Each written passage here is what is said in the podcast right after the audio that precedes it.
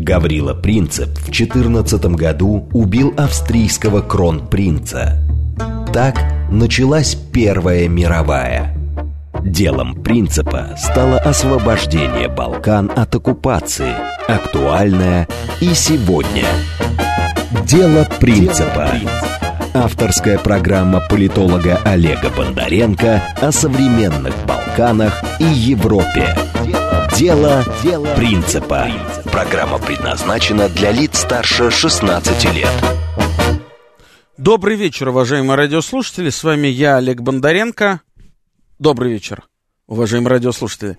С вами я, Олег Бондаренко. Это программа «Дело принципа». А, мы, как всегда, по четвергам в 9 вечера а, обсуждаем нашу, а, можно сказать, пока еще нашу Европу, Балканы в данном смысле. Конечно, в наших последних эфирах, и я думаю, еще в течение какого-то времени мы будем делать постоянные параллели с Украиной, потому что в силу той трагедии, которая там разворачивается вот уже 50-й день сегодня, кстати, пошел, 50-й день этой трагедии, а, мы, конечно, не можем об этом не упоминать. Сегодня у нас в гостях в этом смысле вообще особенный человек. Это Денис Олегович Денисов, а, который возглавляет Центр миротворческих инициатив и конфликтологии.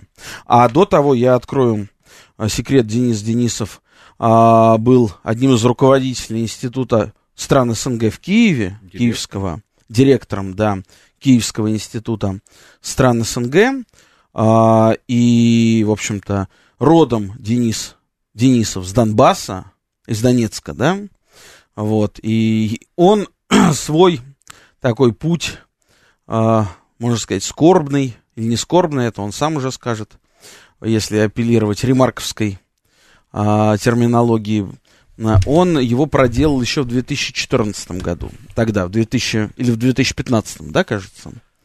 А, вот, то есть параллели, и при этом всегда занимался Балканами, сколько мы с Денисом а, знакомы, и в Киеве всегда, и ему были интересны балканские дела, а, Сербия и все такое прочее.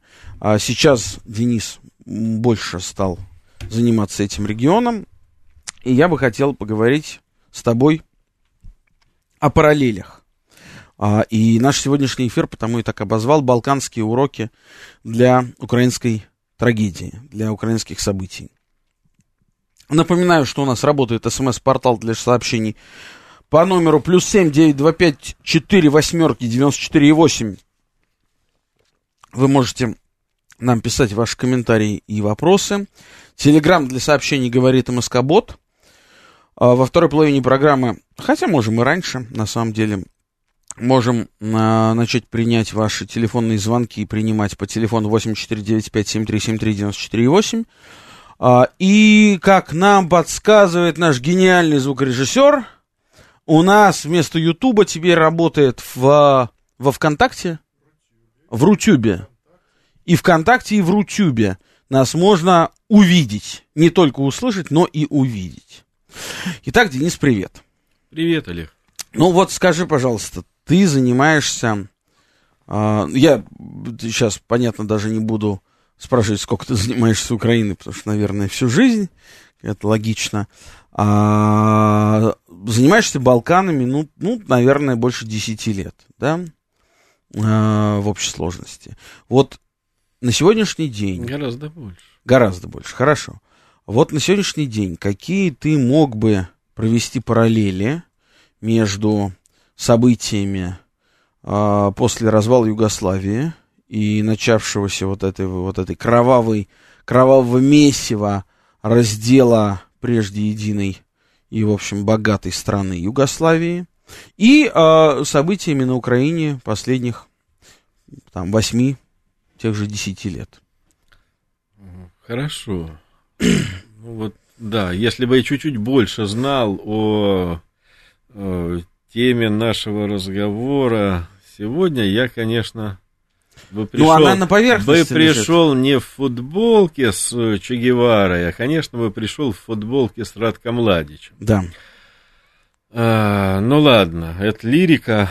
Здесь можно говорить долго, говорить э, концептуально. Нет, долго не надо. Давай вот, вот послушай, я, э, вот, вот, вот то, что, то, что, то, что, то, что точно может быть интересно слушателям по последним событиям. Потому что если мы будем э, сравнивать э, события, э, связанные с развалом, с крушением Советского Союза, с крушением Югославии, и э, сегодняшним днем, это, наверное, не сильно корректно. Ну а, а вот... как, с другой стороны? Ну вот смотри, а там, а, в общем, сравнительно быстро полилась кровь. А у нас при развале Союза кровь лилась, но очень точечно.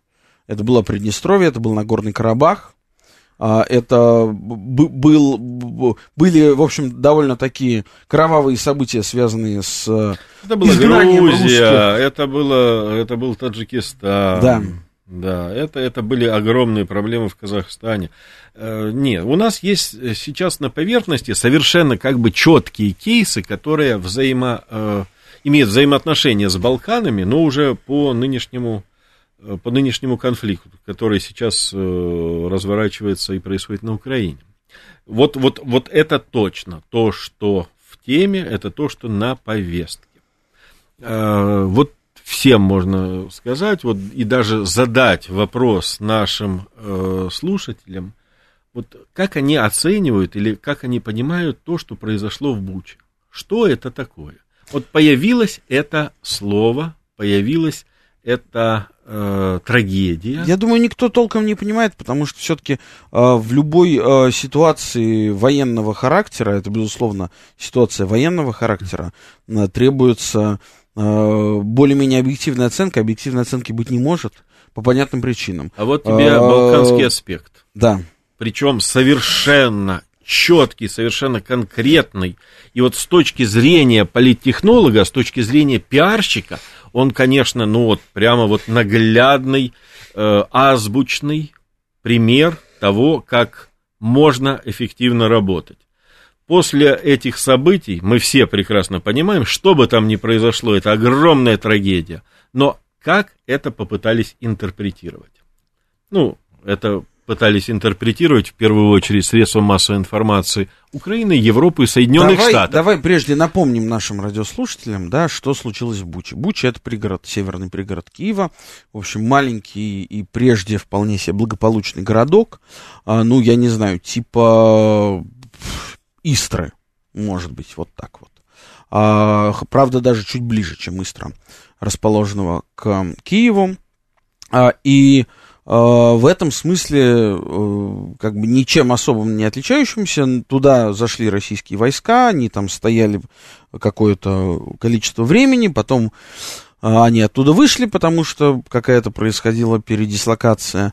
А, и там а, через буквально три дня после того, как российские войска покинули Бучу, туда съехались все мировые СМИ, и там им провели буквально экскурсию с демонстрацией того, что якобы российские войска там оставили, имеется в виду трупы мирных граждан, значит, э, как, какие-то, э, какую-то покореженную военную технику, э, руины, я не знаю, и так далее, и так далее, и так далее, да, то есть создавалась такая картинка, посмотрите, какие плохие русские, посмотрите, что они сделали, хотя, конечно, после ухода российских войск там прошло несколько дней, и за это время украинская сторона, уже контролировавшая на тот момент Бучу, могла сделать все, что угодно, и, очевидно, этим воспользовалась для того, чтобы, да, есть несколько версий, туда подбросить трупы людей из украинских СИЗО арестованных, в общем-то, таких пророссийских патриотов, которых массово стали арестовывать после начала событий, после 24 февраля. И а, потом, соответственно, вот а, весь западный мир увидел а, несчастных людей, погибших, трупы этих людей с белыми ленточками, что характерно, с белыми ленточками, потому что белая ленточка сейчас на Украине, это значит, она, ее носят российские солдаты и журналисты, и, так скажем, все активисты. Хотя вот у нашего с тобой э, знакомого Игоря Дмитриева, довольно популярного, известного журналиста и специалиста по Ближнему Востоку, хотя и кажется, родом из Одессы, э, бывшего депутата и главного редактора Одесского телеканала, на его телеграм-канале Дмитриев А, я вот его регулярно читаю, и вот там была такая версия, он, это, он там был, во-первых, он это видел собственными глазами, а, и поэтому есть основания ему доверять, что в тех городах, куда заходила российская армия, местные жители очень быстро сами, сами, подчеркиваю, на себя клеили вот эти вот белые ленточки, а, сами клеили буковки V или Z, в зависимости от того, где это было, да, чтобы... И, и, и Игорь говорит об этом, с одной стороны, конечно, радуясь а, такой а, лояльности местного населения, а с другой стороны, он говорит, это полностью разрушило систему свой-чужой. Ну, я, конечно, не знаю, кто эту систему там придумал. Если ее так просто разрушить, то это, конечно, Олег, давай я глупо. расскажу все-таки про историю, да. связанную уже как, как бы с Балканами. А, она заключается в очень простых вещах, что когда произошла эта трагедия, и э, я думаю, не один год еще пройдет до того, как хотя бы какие-то более-менее адекватные, адекватную информацию мы получим о том, что же все-таки произошло в этом маленьком украинском городке. Ну вот продавать, э, уж прошу прощения за такой сленг, э, в виде информационного продукта ее начали очень просто, эффективно, цинично э, и очень системно.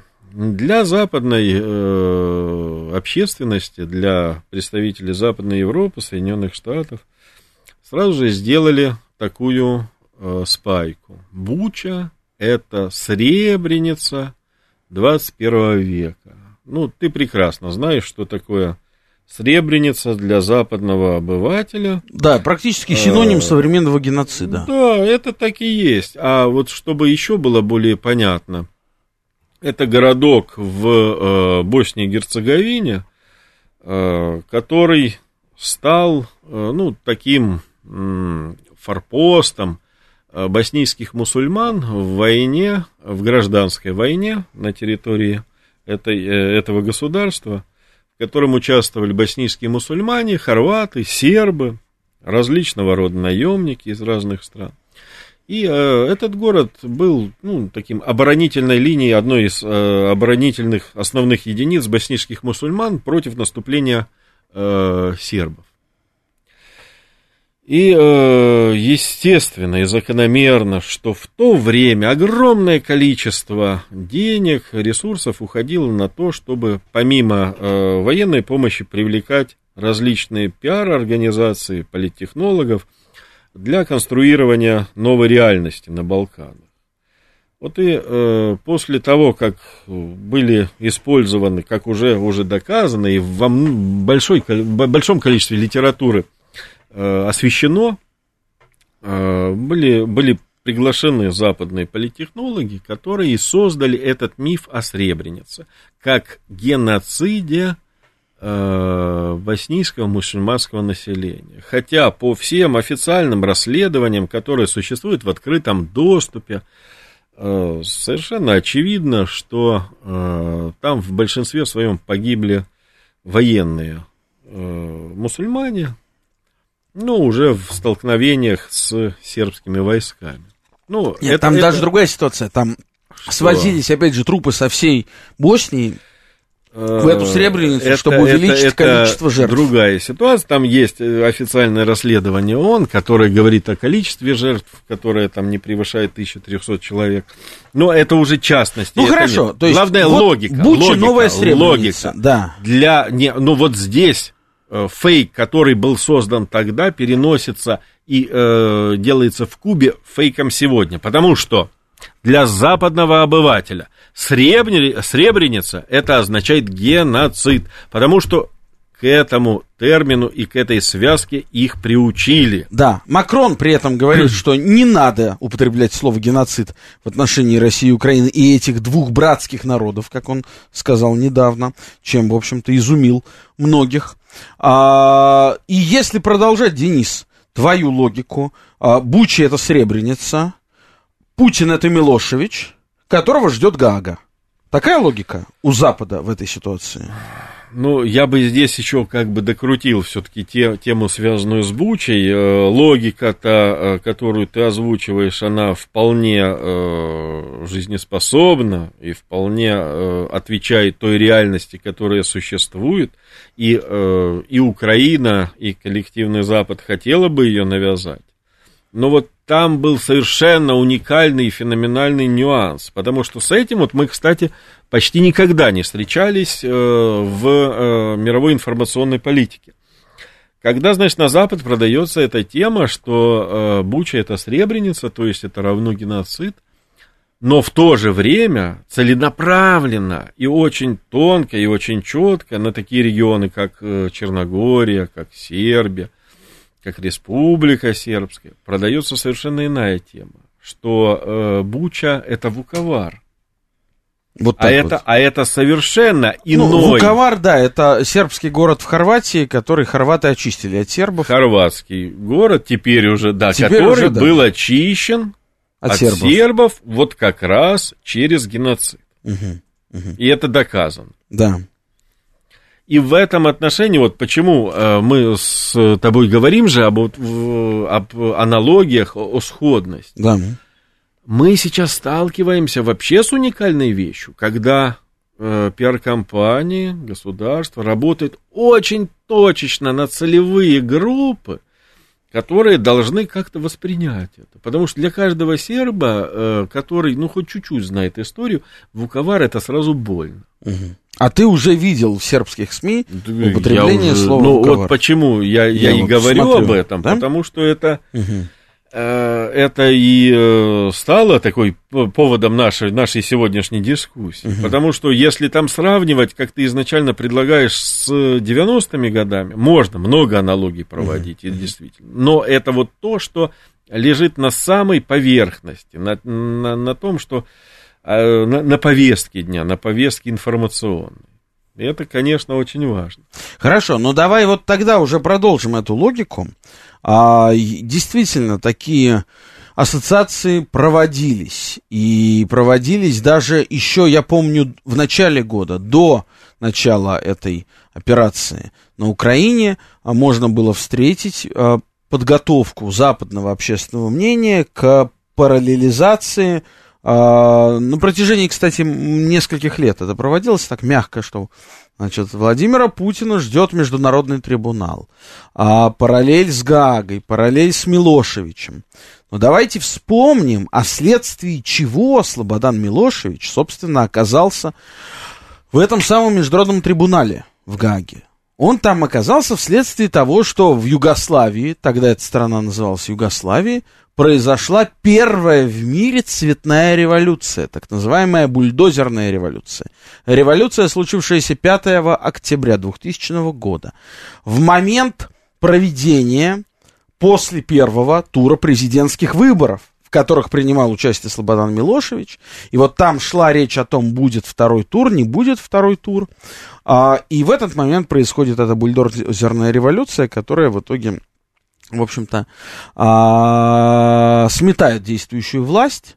А, полиция и силовики отказываются, по сути, отказываются подчиняться действовавшему на тот момент президенту Слободану Милошевичу, они не применяют силы, не вводятся войска в Белград, а, и вот, в общем, эта толпа э, довольно революционная, боевая, настроенная, довольно агрессивная, она берет власть в свои руки, отправляет первых боевиков. Куда, как вы думаете? Она их отправляет брать Народный банк Сербии. Народный банк Югославии тогда назывался.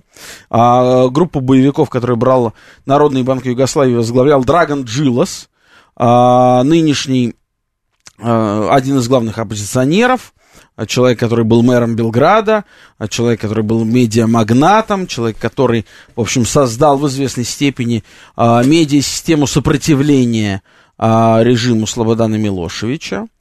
Вот, а, ну и дальше пошло-поехало, и вот это случилось 5 октября 2000 года, а на Видовдан, это такой очень характерный для сербов трагический, в общем-то, праздник, день, а, день Святого Вита, ну, в принципе, это общеславянский а, день, а, поминовение святого Вита.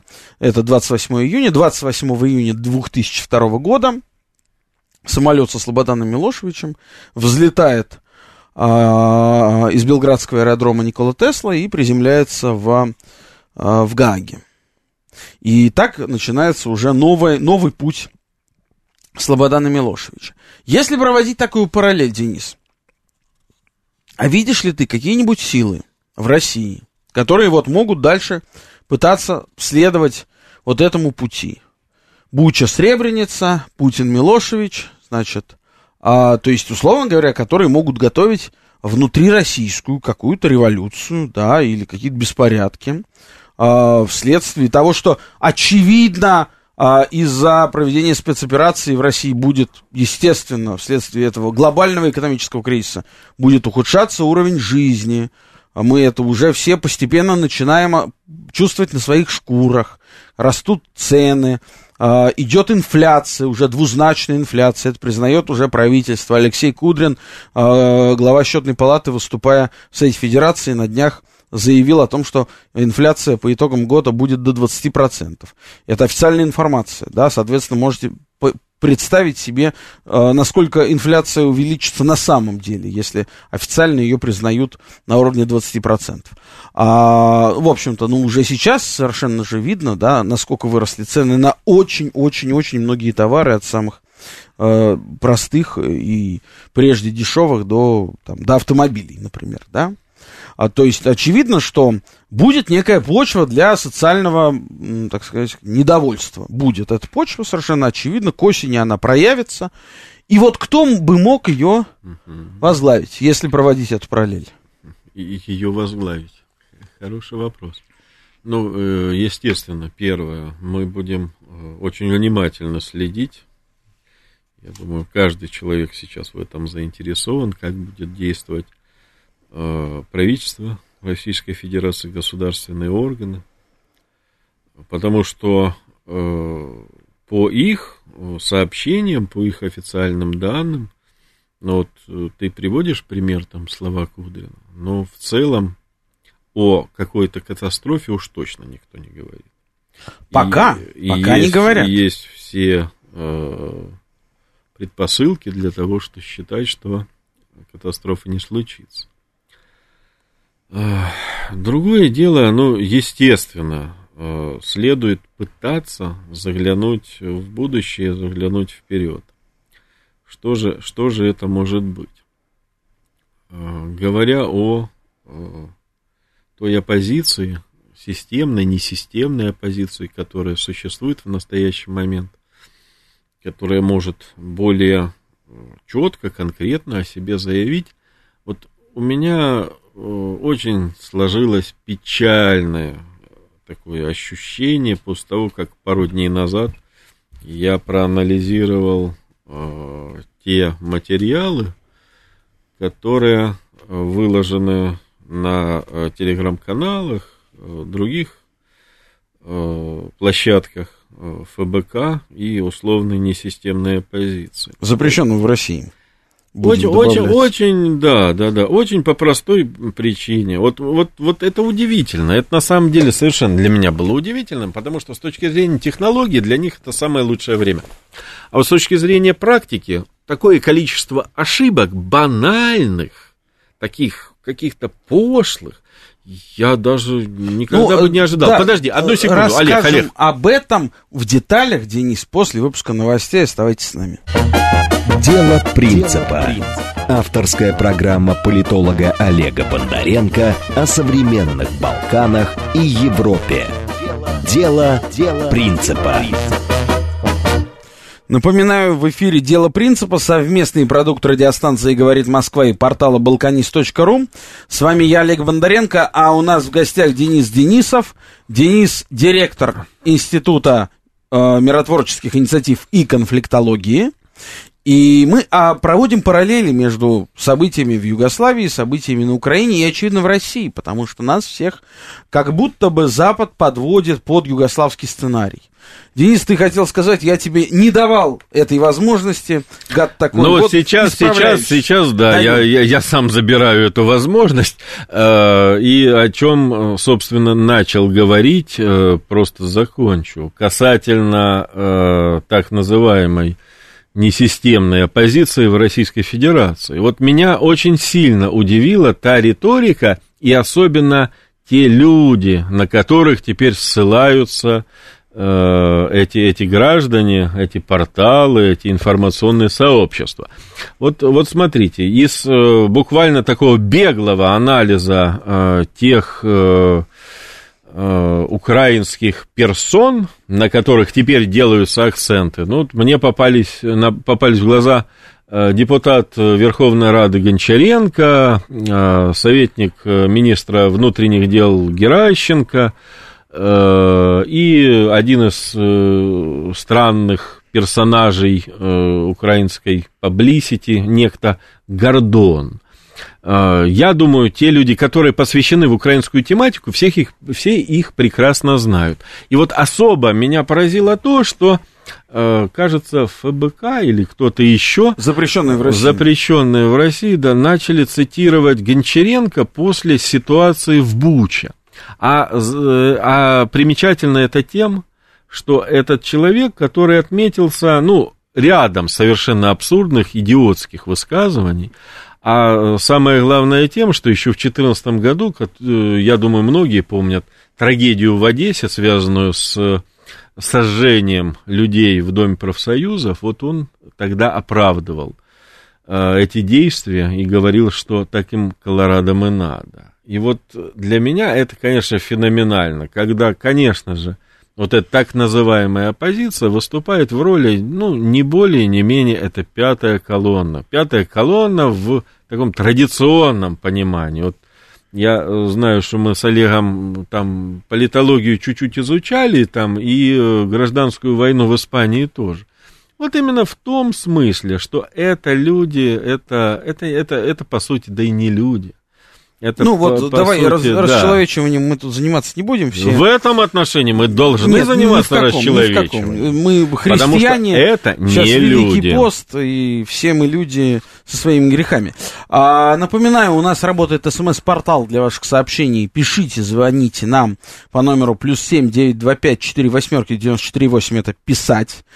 А звонить можно по телефону 8495-7373-94,8. Ждем ваших звонков. Телеграмм для сообщений говорит МСК-бот.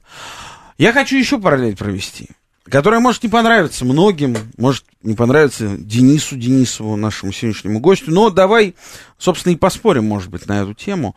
А параллель вот какую. Югославия ближе всех к современной России – а, не только на мой взгляд, на, на взгляд многих экспертов, в смысле а, санкционной политики. Когда кто-то пытается нас сравнивать с Ираном, с Северной Кореей, нет, это вообще другая была история. Мы не сравнимы, извините, ни Северной Кореей, ни с Ираном, ни по объемам, ни по пространствам, ни по населению, ни по инфраструктуре экономики. Ближе всех именно по инфраструктуре экономики мы к Югославии. Той Югославии, Югославии начала 90-х. Югославия де-факто жила в режиме санкциями почти 10 лет.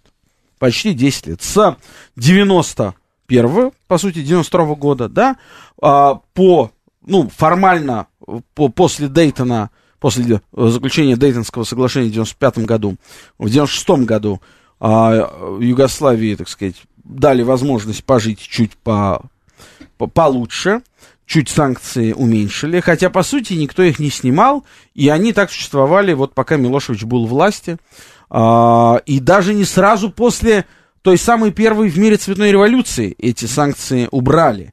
Была эта цветная революция в 2000 году, в октябре месяце, а санкции сняли только в 2002 году, как раз тогда, когда Милошевича отправили в Гаагу, в Гаагский трибунал, где он, собственно, и умер через несколько лет после этого. И если сравнивать номенклатуру санкций, а, которыми тогда подверглась Югославия, она, в общем, довольно идентична. А, в чем это выражалось на практике? Ну, невозможно было купить э, каких-то продуктов, которые были до того привозились Свифт из Европы. им не отключали. Свифт им не отключали. Но давай, в общем, вспомним, что... Энергоресурсов у них экспортируемых не было. Да, но у них и бензина не было. Вот в чем проблема. У Правильно. них не было бензина, а им импортировать запретили энергоресурсы, поэтому люди, э, мне многие рассказывали, там был фактически серый, черный рынок э, энергоресурсов. Ты заставляешь Бензина- за меня сразу бензином- парировать. За бензином ездили в Болгарию. Э, Совершенно с тобой согласен. Ну, вот ты понимаешь, совершенно, ну как, вот для, на мой взгляд, несопоставимые сопоставления. Э, Российская Федерация, которая по сути своей, конечно же, имеет все характеристики, э, особенности автарки и возможности для этого. И э, Югославия, причем Югославия, чтобы никто там не заблуждался, в очень урезанных границах, а именно границах Черногории и Сербии, и больше ничего, у которой по факту, э, ну, э, вот в ресурсном плане были очень серьезные ограничения. Не, мне кажется не очень корректным это сопоставлять, и здесь э, говорить там о России и Иране, но это тоже совершенно разные вещи, тем более о Северной Корее, малокорректно. Э, Другое дело, что э, нынешние санкции это являются уже форматом новой нормальной внешней политики. Санкции перестали быть каким-то уникальным явлением. Теперь санкции это просто те инструменты, э, которые используют государства, которые могут использовать для того, чтобы бороться со своими конкурентами. Вот для меня вот это сейчас именно так, эти санкции. Не, ну хорошо. Технологически, да. Ну так оно, в общем-то, всегда и было. Вопрос в том, что таких санкций, как у России, не было никогда ни у кого. Вопрос в том, что результат от действия этих санкций мы сейчас пока еще даже не начали толком ощущать. Ну, только, знаешь, какие-то слои населения начали, а в общей массе еще это, до нее это не дошло и дойдет только позже. А когда мы столкнемся с другими проблемами, очевидно, а, вот посмотрим, как в этом году. Дай бог, дай бог, чтобы а, урожай в этом году была возможность вначале, значит, ну, вначале все засеять, потом собрать урожай. Но это зависит как раз от некоторых вещей, которых мы лишились из-за санкций. Давайте ответим на телефонный звонок. Нам звонит Ростислав. Здравствуйте, Ростислав, вы в эфире говорите. У меня по поводу Бучи косвенный вопрос. Вот позавчера была наводка от Лукашенко на провокацию под руководством британцев. Там якобы что-то с его территории отслушали. А вы не думаете, что эта информация могла у разведки белорусской КГБ появиться вот или от их крота в самой Англии, ну, кого-то, скажем, перевели с базы на Кипре, там, в Челтном, там, правительственную связь, или кто-то в форин-офисе, они же в британском постпрессе ООН знали, что надо придержать это все, это рассмотрение Бучи. Это как им в Лондоне это объяснили, могли не только они им объяснить, но и кто-то, э, как говорится, это и Москве это или Минску передать. Или же вы все же думаете, что Александр Николаевич не схитрил, действительно сейчас внимательно с территории Беларуси Киевской области слушают. Спасибо. Спасибо. Как вы думаете, Денис? Продолжай Бучу. Что там, Да, Александр Григорьевич? Продолжая Бучу, Олег, когда вы сказали Ростислав, я думал, к нам звонит Ростислав Ищенко. Нет, не, не Ищенко. А, Я уже понял. Спасибо большое за вопрос. Э, Ну, на самом деле, а, ситуация вокруг Бучи, по-видимому, в краткосрочной перспективе так и останется очень такой затуманенной и без четкого и конкретного объяснения, потому что это, э, с моей точки зрения, на мой взгляд, очень наглядный пример создания э, такой глобальной информационной провокации. Вот это вот хвост виляет собакой только в гипертрофированной, очень трагической ситуации. Но согласись, а, одной бучи, тем более в таком а, препарированном виде, сколько даже они по их версии, я имею в виду, насчитали там погибших 300, кажется, да, человек, такая цифра звучала. А, это, конечно, на крупное военное преступление, за которое потом они будут а, надеяться, рассчитывать, судить Путина в Гааге, а, не тянет.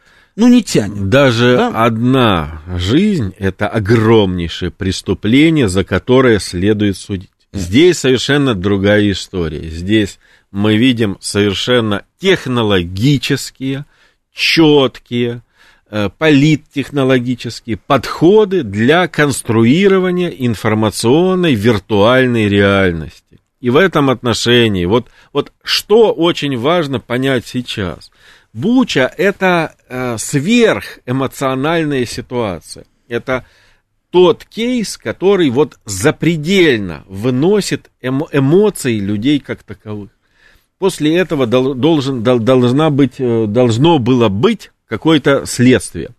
Прошел один день, второй день, третий день, четвертый день. Появился Краматорск который не менее эмоционально насыщенный. Давайте напомним, что было в Краматорске. Там упала точка У, да. используемая украинскими вооруженными силами, и в результате этого погибло около 40 человек. Да, даже, да, даже больше, но, естественно, это все преподнесли как акт э, агрессии со стороны России. Но здесь логика заключается в чем? Что э, если уже эти люди достигли и э, довели уровень эмоционального восприятия до э, верхнего края, то им необходимо его постоянно поддерживать. Значит, будем ожидать еще что-то. У нас еще один звонок. Сергей Алексеевич, э, один, пожалуйста, Денис, наушники. Сергей Алексеевич, вы в эфире. Здравствуйте, говорите. Э, добрый вечер. Вот геополитический смысл балканских действий США, НАТО и ЕС являлся и является антисербским.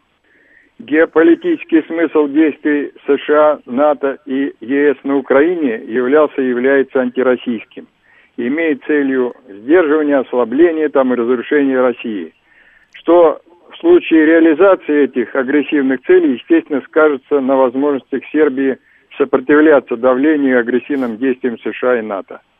А вот как вы думаете, после успешного завершения вот этой специальной военной операции на Украине – как будет меняться ситуация с точки зрения позиции НАТО на Балканах. Спасибо. Сергей Алексеевич, не, не отключайтесь, можно да. я вас прошу, а, что вы вкладываете, что в вашем представлении а, победа в проведении специальной военной операции? Конкретно, как она выглядит? Как она выглядит? Ну, будут решены цели вот эти стратегические, поставленные Путиным четко и однозначно вся, вся и военная инфраструктура, все вооруженные силы будут полностью разрушены. А потом начнется, она уже идет, это денацификация Украины. И это будет выполнено, как он сказал, так и будет. А следующим этап будет э, удар по НАТО. Не военный удар, а вот то, что сейчас прервалось на некоторое время. Они думают, что они нас пугают, что ли. То, что там Финляндия, Швеция, все, как Путин сказал, так и будет. Они все равно откатятся. Ну, я, честно сказать, совершенно не могу разделить, спасибо вам, а, ваш а, оптимизм, потому что, ну, а с какой стати-то откатится? А, никуда они не откатятся, и ни, никаким границам 97 -го года, как там кто-то хотел. Нет, конечно, я сам бы был только за, но как, с чего вдруг? То есть вот люди там решили, давайте мы вернемся в 97 год. Ну, в принципе, затея это не дурная а, сама по себе, наверное. Но вопрос в том, что мало кто согласится с этим. И как бы, а что, угрожать ядерной войной в противном случае? Ну, по-моему, такая странная немножко позиция. А насчет Швеции и Финляндии, я как раз убежден, что в НАТО они этим летом, ну, в этом году, по крайней мере, вступят. Там будут проведены референдумы, это еще поднимет еще раз планку э, еще, еще выше, э, планку такого нагнетания ситуации. Но, э, хорошо. Что это... будет у нас э, с э, взаимоотношениями России и Балкан? России и Сербии. Ничего хорошего у нас, к сожалению, не будет. А почему? А потому что э, все очень просто объясняется. Во-первых, у нас нет ресурсов поддерживать так наших сербских партнеров, чтобы они могли э, достаточно комфортно себя чувствовать в взаимоотношениях с Западом. Во-вторых, у Запада есть огромное количество инструментов для того, чтобы э, содействовать тому, чтобы Сербия принимала те решения, которые выгодны Западу, а не Сербии. Ну, а какие инструменты? И Давай перечислим. Федерации. В первую очередь, это финансовые инструменты, потому что, как вы знаете, Олег, подавляющее большинство кредитов это как раз западные нет, я как раз потому что знаю, я, я, я так, Денис второе. говорю, нет. Нет, подожди, подожди, второе. давай насчет кредитов нет, разберемся. Подожди, второе. А, большая часть кредитов это совокупно Китай, Совокупно а, Турция, по, арабский мир, Россия. Если, если брать, брать конкретно по направлениям, самое большое количество это, это Европа, это Европейский Союз. Во-вторых, это европейская, ну, хорошо, европейская, пер, европейская перспектива Сербии. Ну, скажем, который, в каких? Который очень дорожит э, нынешний президент и Сербия в целом. Мы прекрасно ну, понимаем. Я, бы, я бы не согласился. Ну Олег, хорошо, давай. Вот, не буду ты перебивать. Все время говори, будешь говори, перебивать, да. Говори. Ну, можно вот в таком режиме общаться, можно несколько в другом. А, а, мы прекрасно понимаем здесь позицию Александра Вучича. И э, здесь никто в России уже давно ее не осуждает и как бы с пониманием к, ним, к ней относится. Сербия это часть Европы. И это безусловно. И это выбор. Окей, никакой проблемы в этом нет. Соответственно, это определенные обязательства. Если Сербия радикально сейчас развернется в одну сторону, то есть там, допустим, в российскую сторону, как государство, оно вряд ли выиграет. И это тоже надо честно признавать. Потому что в нынешних условиях многофакторная, многонаправленная политика Сербии дает огромное преимущество этой стране. Когда она развивает взаимодействие и с Китаем, и с Россией, и с арабскими странами, с Израилем, с Европейским Союзом, с Соединенными Штатами, для Сербии это выгодно, и это мы должны понимать. И мы не должны э, завышенные ожидания, сильно э, расширенные надежды на это возлагать. Это все реальная политика. Мы существуем в реальном мире, а не в мире наших грез. Навыдумывать мы себе можем всего, что угодно. Но просто в реальности это, конечно же, не произойдет. Вот мы говорили и с тобой, кстати, и с многими сербскими коллегами относительно того, какие у Сербии возникали возможности после того, как возникла вся эта ситуация, связанная с специальной военной операцией. Там стать э, транспортным хабом, стать окном в Европу и многие-многое другое. Не будет этого, ничего этого не будет, потому что объективные вот реалии, которые существуют в мире, нам говорят, что нам бы очень хотелось этого, но, к сожалению, нет. Денис, ну вот а, ты, а, я тебе конкретно парирую, не буду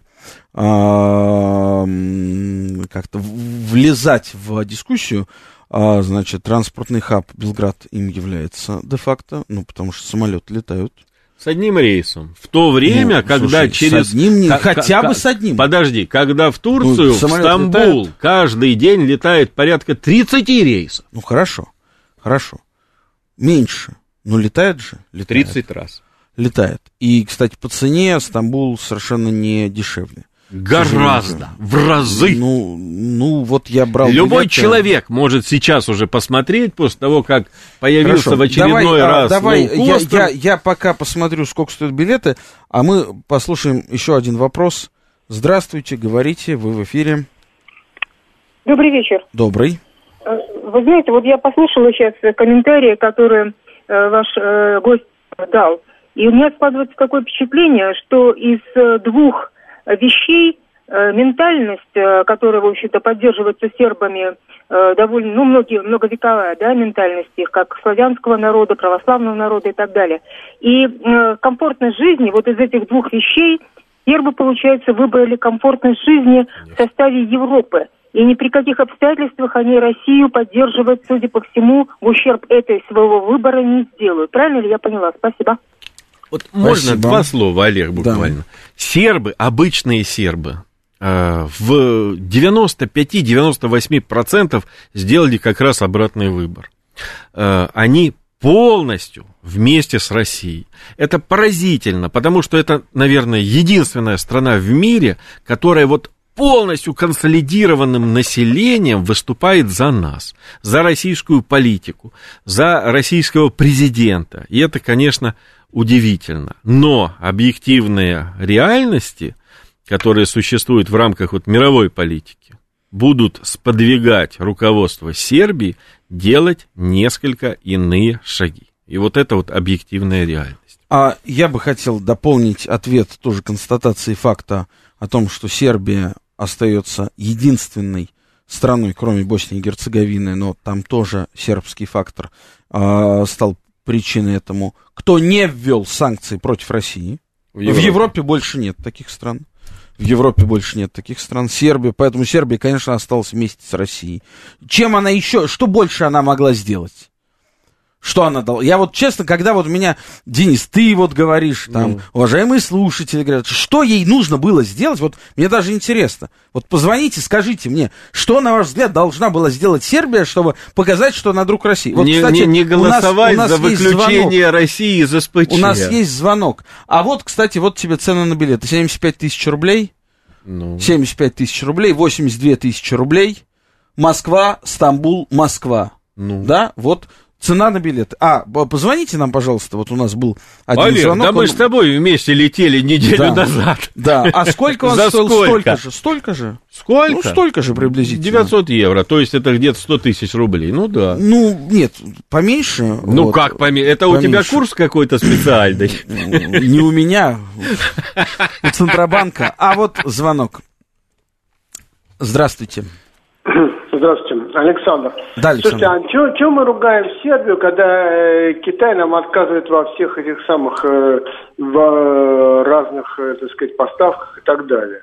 Ну, что мы на Сербию набросились, которые вообще вокруг все, э, ее окружили страны НАТО? Ну, э, по факту, и у нее даже выхода к морю нет.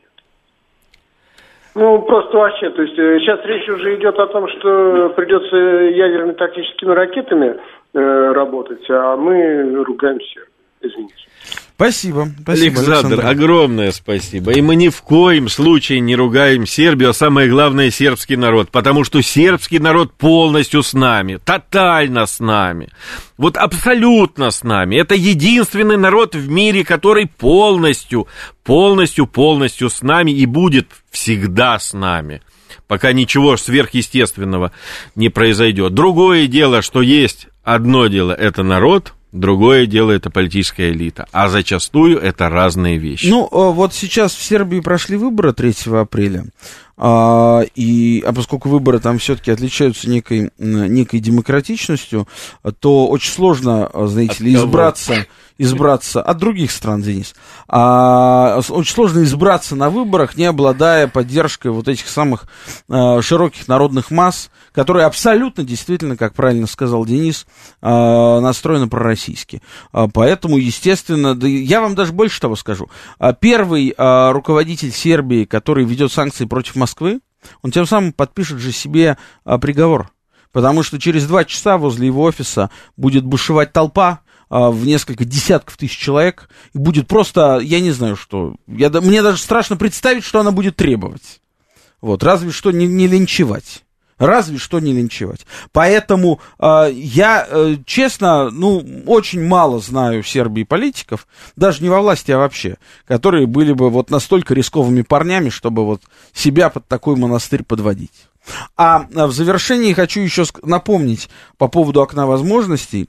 А, все-таки Сербия остается единственной, подчеркну, страной, у которой есть соглашение о зоне свободной торговли с Россией, соглашение о зоне свободной торговли с Европейским Союзом. И вот, например, вот а, на, на многих кухнях а, нашей прекрасной великой родины есть газовые электро- электрические плиты. Есть такая, скажу вслух, славянская фирма, называется Гореньки, может, знакомая вам, да? Вот эта фирма, она что придумала?